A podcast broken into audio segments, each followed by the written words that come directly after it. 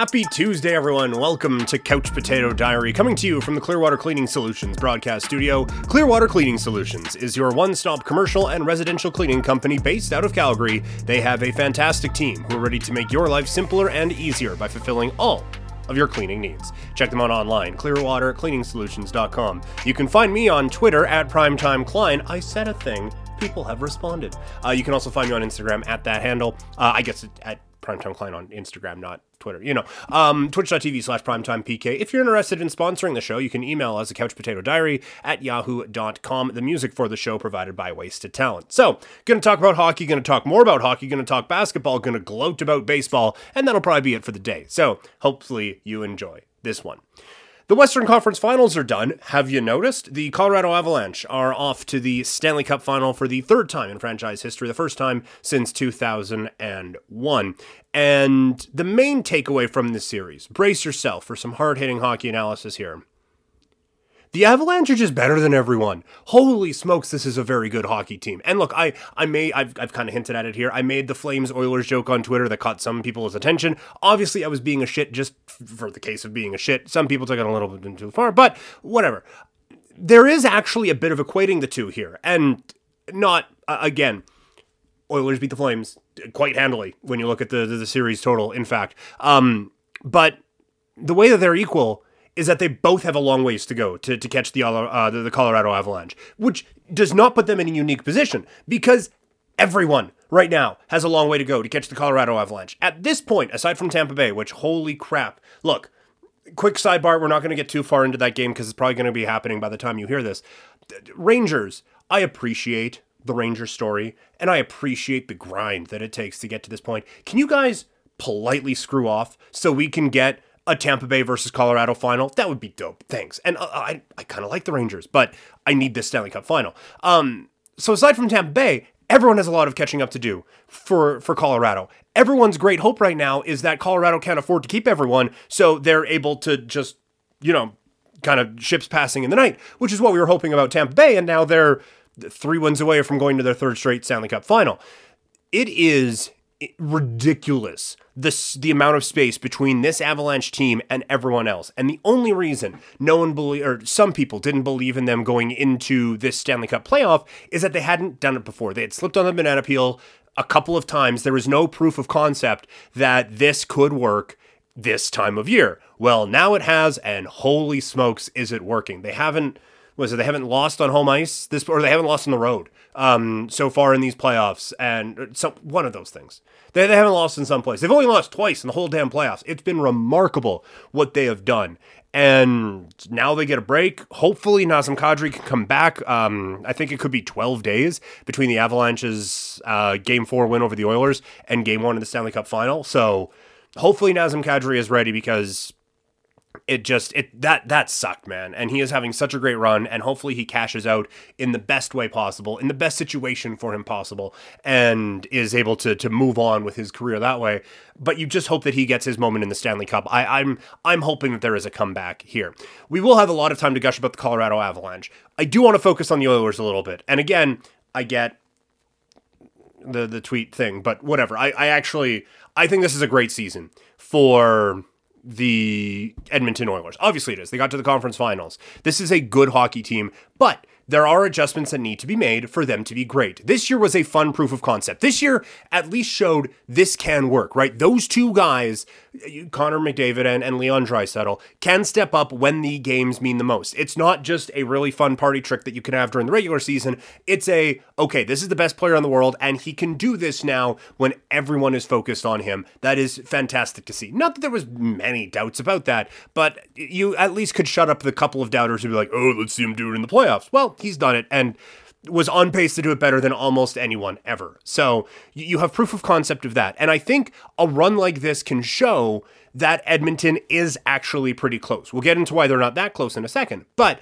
they are, I mean, relatively speaking, only three other teams are going to get closer to the Stanley Cup this year than the Edmonton Oilers. That is the type of thing that attracts people in. You got the initial boost with Connor McDavid.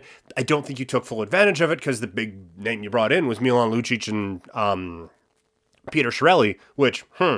But this is this is the type of run that brings in the I get it was a trade, but brings in the Nazem Kadri types, right? That that brings in the um again I know you've been down this road, but the Pat Maroon, but like in a productive way, the Corey Perrys, those types of guys who are chasing a Stanley Cup can still be productive members of your team and want to play with Connor McDavid. It's the types of things that, like we talk about there being an Edmonton tax. If nothing else, McDavid could potentially cancel that off. You get uh, for two months only, save on the tax, th- those sorts of deals. This is the type of run that can help you get that. And I'm hoping now we see this because, as much as there is the Battle of Alberta thing, and I like to take my shots at Edmonton, a lot of it for fun. I, I don't think it's a particularly lovely city, but I don't hate it. Um, it, this Stanley Cup playoff run was more fun because Connor McDavid was in it, because Connor McDavid was in it for a long time. So I want more of that, please. Thank you. However, I think if you just say, oh, okay, we'll just get a better goalie and you'll be set. I think you're whistling past the graveyard a little bit. And again, I get Calgary guy made what I thought was funny tweet about Oilers after they lost. Oiler people upset at Calgary guy. I, I, I understand that, and this next part ain't gonna help a whole lot. I don't want to take away what the Oilers accomplished because this was an amazing ride, and I hope fans really, really enjoyed it. And it, it created memories that'll last a lifetime. McDavid, uh, McDavid's overtime goal against Calgary is is something that uh, young fans are going to remember until there is a, a grander moment that involves a, sh- a shiny thing getting lifted over a head. So that is all to say you needed seven games to get by a not quite fully cooked LA Kings team yet. You got a horrible goalie job from the Flames, and then were able to keep it close against the Avalanche in some games against their backup goalie. So while this was a great year and a, really fun memories for the rest of your lifetime season, just because you made it to the conference finals doesn't mean this is a conference final roster, right? Like it, it's like Jonathan Cheechoo. Is he a 50 goal scorer or is he a guy who scored 50 ones? It, those th- that sort of a thing. Just because you got here doesn't mean you can sustainably get here.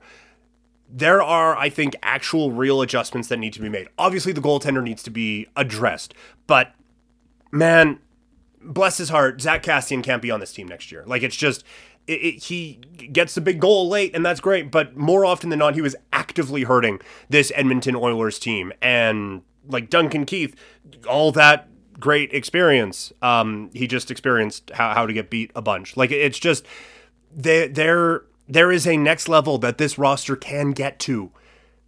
I just don't know if you got the guy to get him there. And and that's Ken Holland. Not, obviously McDavid can get them to a high level, but the, these guys now need help. Like we have now seen that McDavid and Draisaitl can be good enough to get you to a conference finals. But we have now also seen that they need help to get past this point. Look at the help that MacKinnon has got. Look at the help, and again, we'll get to some of that in a little bit here.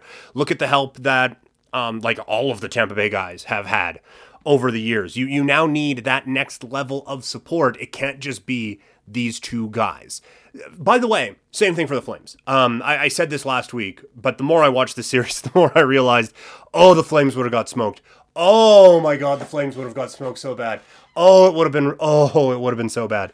They, I, I think that defensively they would have been able to maybe grind out one game at home, but aside from that, there, there was no snowball's chance in hell sort of territory. So th- this isn't a, an anti whatever. That this is absolutely me waving the flag saying, yeah, the Flames would have got curb stomped in a series against Colorado. I think everyone does at this point. I think the Avalanche are an all time great team. This does show that there is a myth in NHL team building, though.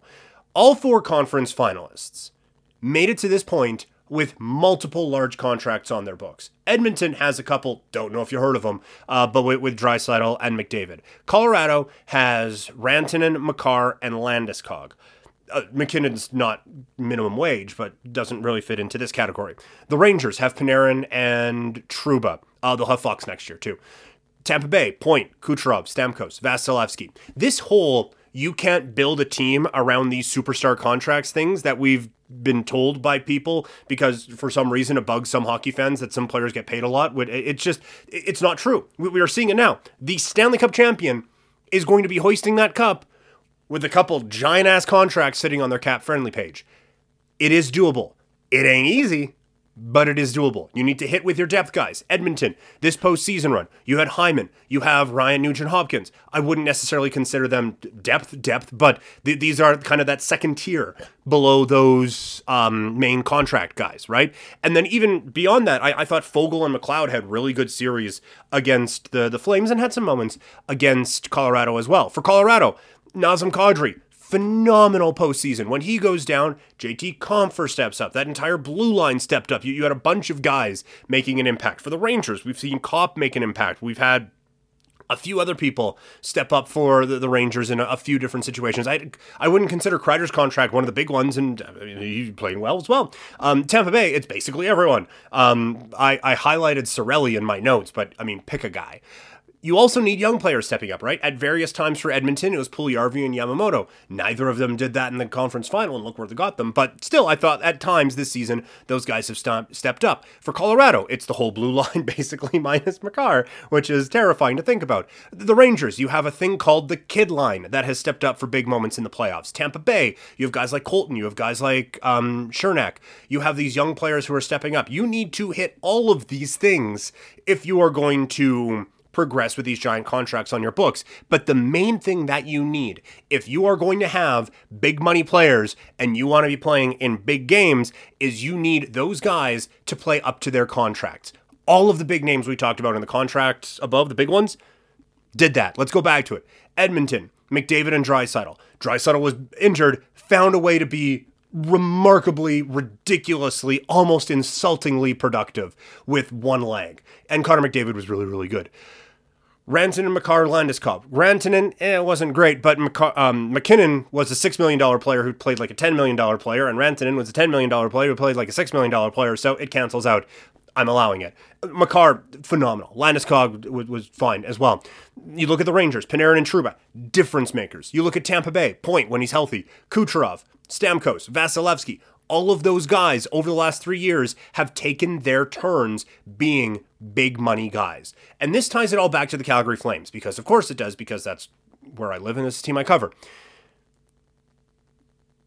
This is my concern with Johnny Gaudreau and the contract that he is absolutely going to get. And by the way, based on prior production in the regular season, absolutely deserves.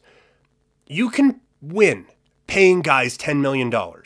But this time of year, they have to play like $10 million players. And I just don't know if Gaudreau is that dude. You just got him to play like a $6 million player in the playoffs. And now he needs to take another elevation in his game in this postseason. Because as, as good as he was in the playoffs, and he was fine, the, the names I just mentioned McDavid, Draisaitl, MacKinnon, Makar, Landeskog, Panarin, Trouba, Point, I get he's been banged up. Kucherov, Stamkos, Vasilevskiy, Gaudreau, aside from maybe Landeskog, is behind all of them right now. And that those are fine players to be behind, but you can't be getting paid the same as them and hoping that your team is going to just find a way with other dudes. That is my main, main, main concern with whoever ends up paying Johnny Gaudreau this offseason.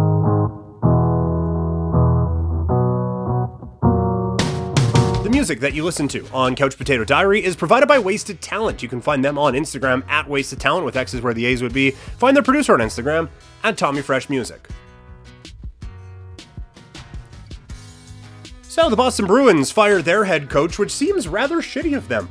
Um, I don't, I, I, I, I was stunned when I saw this move. Like, it just seems unfair. Hey, you couldn't get the most out of this flawed roster that we gave you. How dare you? You're fired. like, what? Really? It, it's definitely a GM covering his ass because this team wasn't good enough. Like, the, this team, honestly, in losing in seven games to the Carolina Hurricanes in the first round of the Stanley Cup playoffs, got further than I thought they would. I. It was. I, I, thought so little of Boston's roster this year. And look, they, they have some great players. Obviously, Marchand, Bergeron, yeah, we know those guys. Um, I thought so little of Boston's roster this year that I had to rethink how good I thought Carolina was because of how difficult it was for them to beat Boston. That's where I thought the Bruins roster was. And you're going to fire the dude that dragged that team to the playoffs, albeit in kind of a crappy Eastern Conference this year, aside from the playoff teams. But still, man, like that, this is This is GM covering his ass 101. Unless you know Barry Trotz is coming in here, what coaching upgrade are you getting over that guy who's got you to the playoffs six years in kind of your post apex as well, right? Like that this team is obviously one on the decline, and they tried to fill in the gaps um, behind some of these guys, and it hasn't worked, right? Like uh, sometimes it has, and even the the times that it's worked, it's been because Cassidy switched things up. He got DeBrusk going by moving them to that top line, was able to spread things out a little bit, and that's where Boston was at their most dangerous. That was a Cassidy move, not phenomenal general managing by the Boston Bruins. I think this is really stupid, and it it always concerns me when this move is made because it kind of it, it, kind of reeks of a lack of accountability and a lack of understanding what the problem is. And to be clear, there are problems in Boston. And by the way, there could be more, right? Like who knows what's going to be happening with their big 3? Like that this could be this could be the start of a new era for the Boston Bruins. I think it definitely already is, to be honest with you. But uh, I think once Chara left, it kind of was. But uh, this could really be the start of a, a turnaround for Boston and not in a good way. Speaking of Boston sports, NBA Finals are waiting for game three coming up on Wednesday. I hate that it's so long between games, but I understand.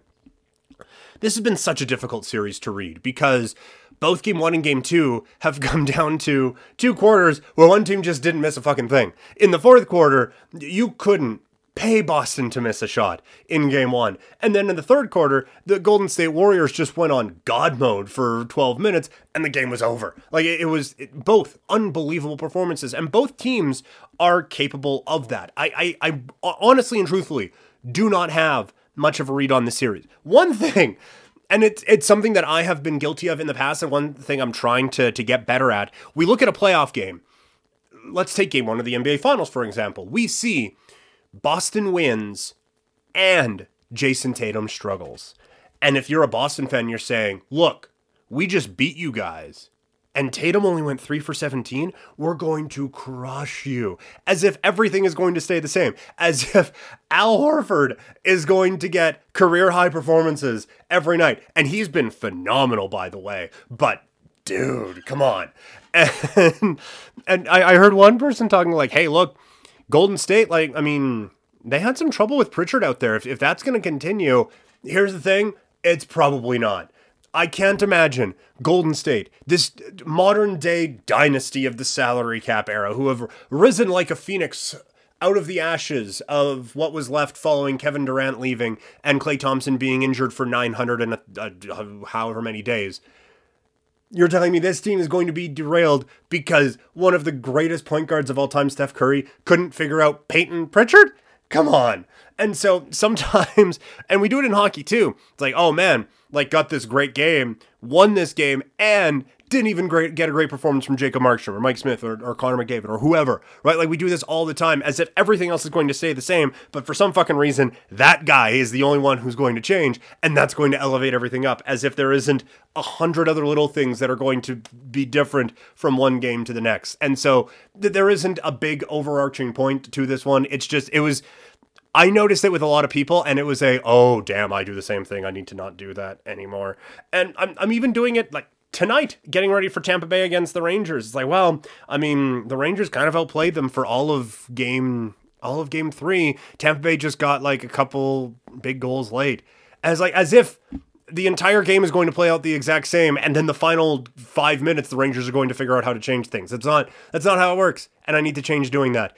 Another thing to note from the NBA Finals: Andrew Wiggins' ascension has been miraculous to watch. I don't know if he he's not going to get to carry a team to an NBA championship, first overall pick, Hall of Fame, blah, blah, blah, blah, blah. But him being super, I don't want to say role player, but like kind of like not superstar, but next level down guy has been so great to watch and a huge factor in Golden State's rise to now being within three wins of another NBA championship. And I, I cannot stress enough how important I think his run with Team Canada was. First of all, I think his time defending LeBron in that play in game and his relative success in doing so, I think that him doing that and getting the confidence to be like, okay, like, look, I defended him.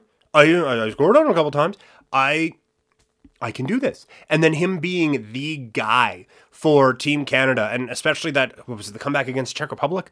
Um, him being the guy down the stretch and having success being the guy, I, I, I just, that stuff really matters. I, I, I, honestly and truthfully think it matters. And I don't want to go on a Bill Simmons esque rampage about how everyone should play international basketball all the time, but I do think that is a valuable experience to be gained. It's valuable for uh, Canadian basketball. It's valuable for the player, and it's another thing why I hate how some teams do rebuilds where it's just, oh, we're just going to lose for a few years and then figure it out. You need to be in important games. You absolutely need to see what this level of basketball is like. You th- don't think that the um, the the Minnesota series with Memphis is going to do wonders for Anthony Edwards to see like okay, there's another level that I I can get to. You don't think that seeing this level now of hockey for guys like Connor McDavid, for guys, but some of the younger guys, right? Like Puljujarvi, for guys like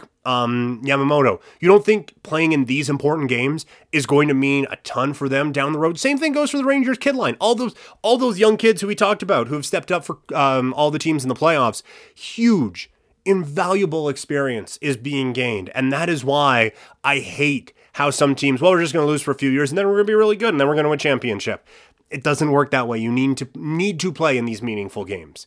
A couple quick notes on baseball before we get out of here. The Blue Jays look like they're turning things around. It's almost as if hitting with runners in scoring position isn't a predictive stat, more just telling you what's happened so far.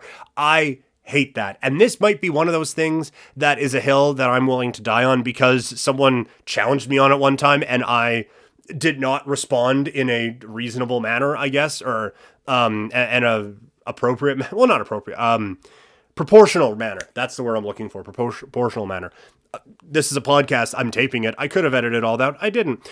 But I had someone telling me one time because uh, I said like hitting with runners in scoring prediction, uh, scoring position, a isn't a skill. It just like odds are, if you're a good hitter, you're a good hitter with runners in scoring position. It's not like you see a runner in second base and all of a sudden you go from Clark Kent to Superman and oh well, now I can hit the baseball. Odds are, if you sort by batting average with runners in scoring position, you're probably gonna see just the best hitters in baseball. That's just how hitting works. But it's also like it, it just it is in no way predictive at all. It's you're already taking, especially early in the season, man. I know I'm rambling now, but we are just at a point now where the full scope of the statistics that we are seeing in baseball we can start to believe a little bit. We can start to make conclusions from them.